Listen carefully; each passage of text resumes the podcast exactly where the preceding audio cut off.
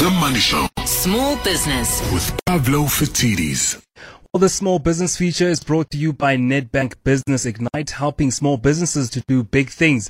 To enter, visit ignite your business dot co dot z a for more. Nedbank is a licensed F S P and registered credit provider. Of course, it is time uh, for our small business feature with uh, Pavlo Phitidis, uh, looking uh, today at some interesting uh, questions that we need to answer of ourselves.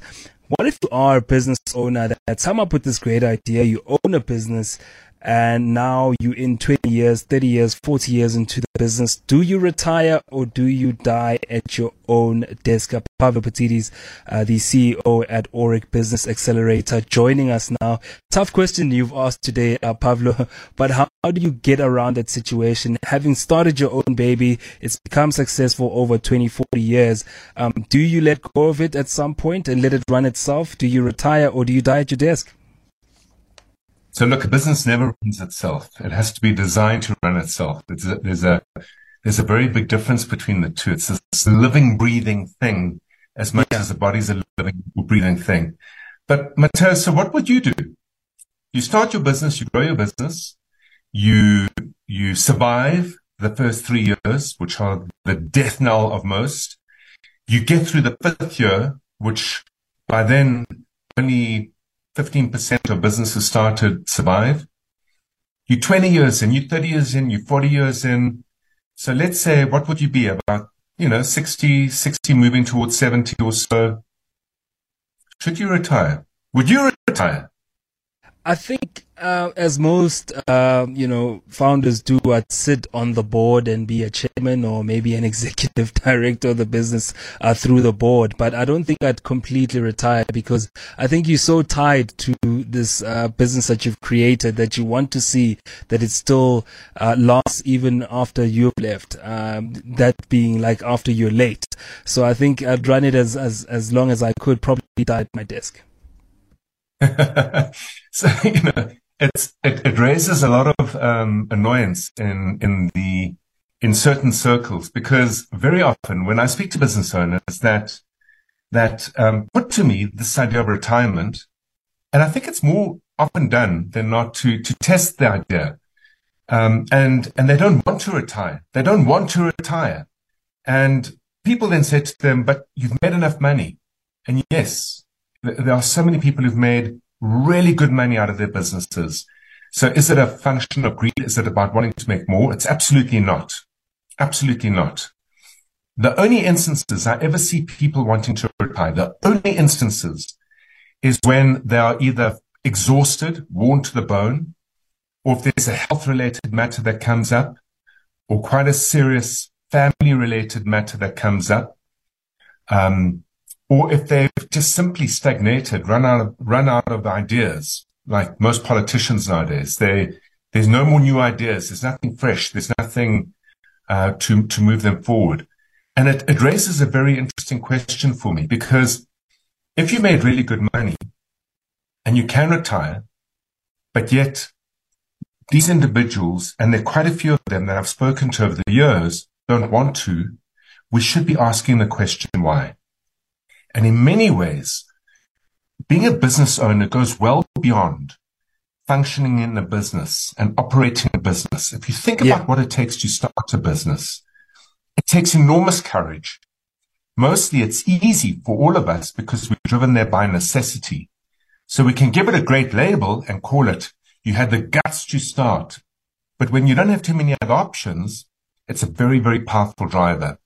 The next thing is, you, without a doubt, have to do things differently. And the moment you, as a human being, engage in anything that's creative, that's going to draw on your talents, your skills, um, your education, your worldview, your philosophies, uh, the capabilities in your hands, whatever it may be, in order to do something different, and you create, that is the very, very beginning of necessity turning into meaning.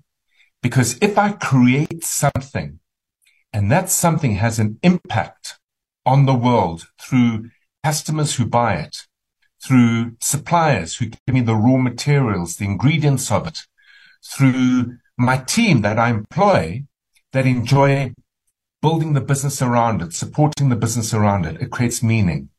And then finally, the last element that's needed to get to the twentieth, thirtieth, fortieth year is an enormous amount of care.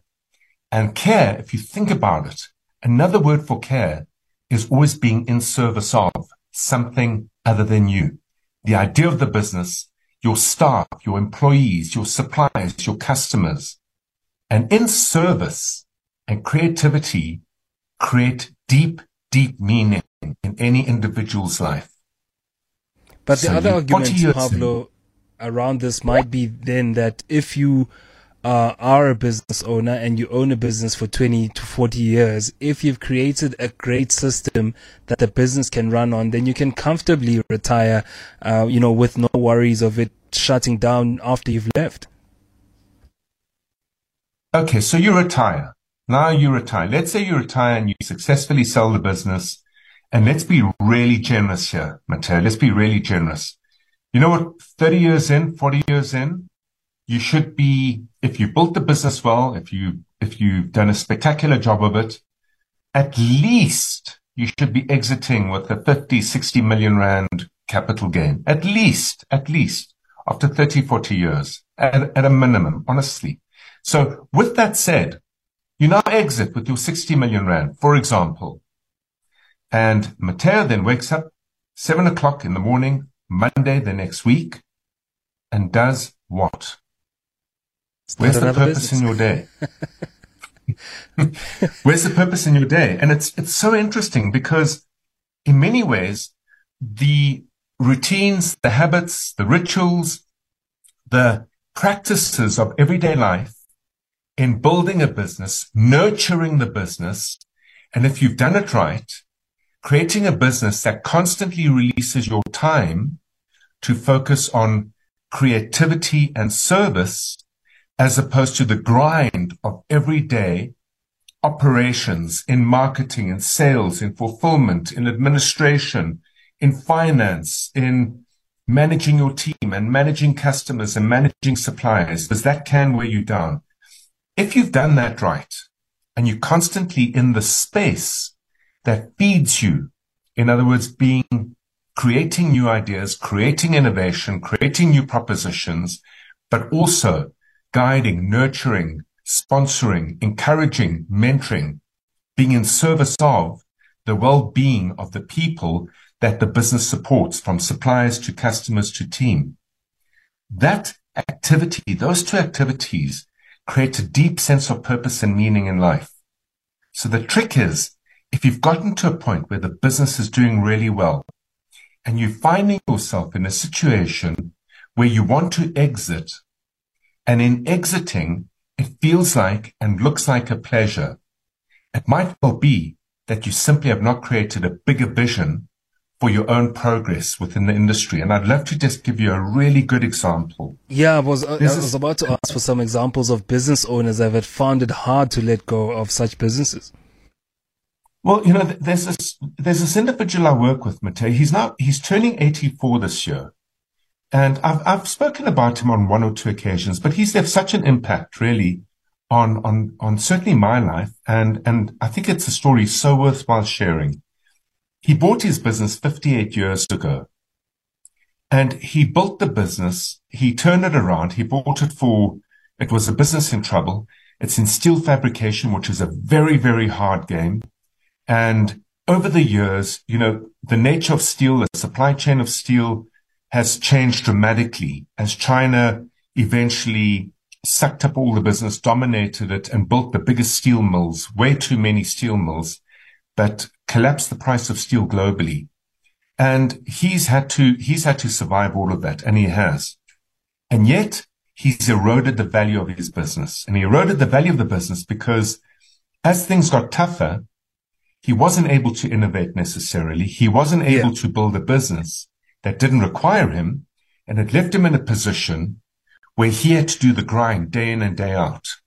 But he could not let go because he had no other options. And in doing so, he's eroded the value of the business. Alternatively, had he exited the business at its prime, but had a greater vision for himself and said, when I exit the business with my sixty odd million rand, I'm going to take two million rand or five million rand and invest it into five rising businesses within the industry that Marty, your previous caller, has identified in various townships. I'm going to nurture and grow those businesses. I'm going to bring my forty years of experience to bear. I'm going to open up doors that they can't answer and open. And through that, I remain in play. I remain purposeful. I remain committed to my industry. I remain waking up with a purpose every day, bringing yeah. all the skills I've earned and burned and learned and paying it forward into the next generation. And that is a life ending with great meaning and value. That's a life where you die at your desk. All right, that's the perfect answer there, coming through from Pavlo Phitidis, uh, C E O at Aurik Business Accelerator, saying it's no shame growing your business over twenty to forty years, but make sure you have a great vision and you have a great architect for your business so it lasts longer than you, instead of keeping your eggs in one basket.